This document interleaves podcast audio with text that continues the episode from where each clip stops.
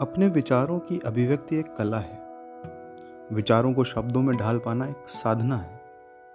लिखकर या बोलकर संवाद या वैचारिक संप्रेषण अपनी इच्छा, योग्यता या सुगमता पर भी निर्भर करता है।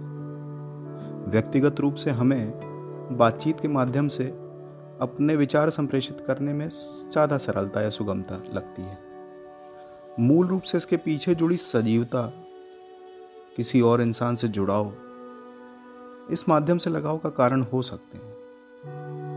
वैसे भी लिखकर अभिव्यक्ति के लिए आपको कम से कम लिखना पढ़ना तो आना ही चाहिए, जबकि बातचीत तो हृदय से निकले उद्गार भी हो सकते हैं। कोई खास रुकावट नहीं।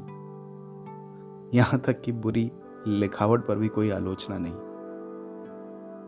कोशिश है कि आने वाले समय में कुछ अपने विचार, दर्शन, अनुभूतियाँ, भय दुख, खेद, खुशी आप सबसे कह पाऊँगा।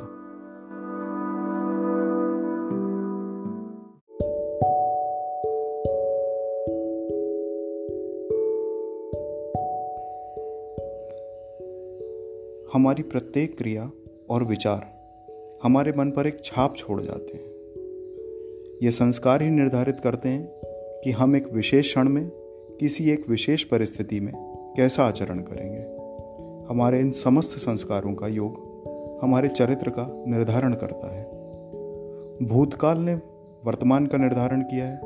उसी प्रकार वर्तमान, हमारे वर्तमान का विचार और क्रियाएँ हमारा भविष्य निर्धारित करेंगी। यही व्यक्तित्व विकास को नियंत्रित करने वाला मूलभूत सिद्धांत है।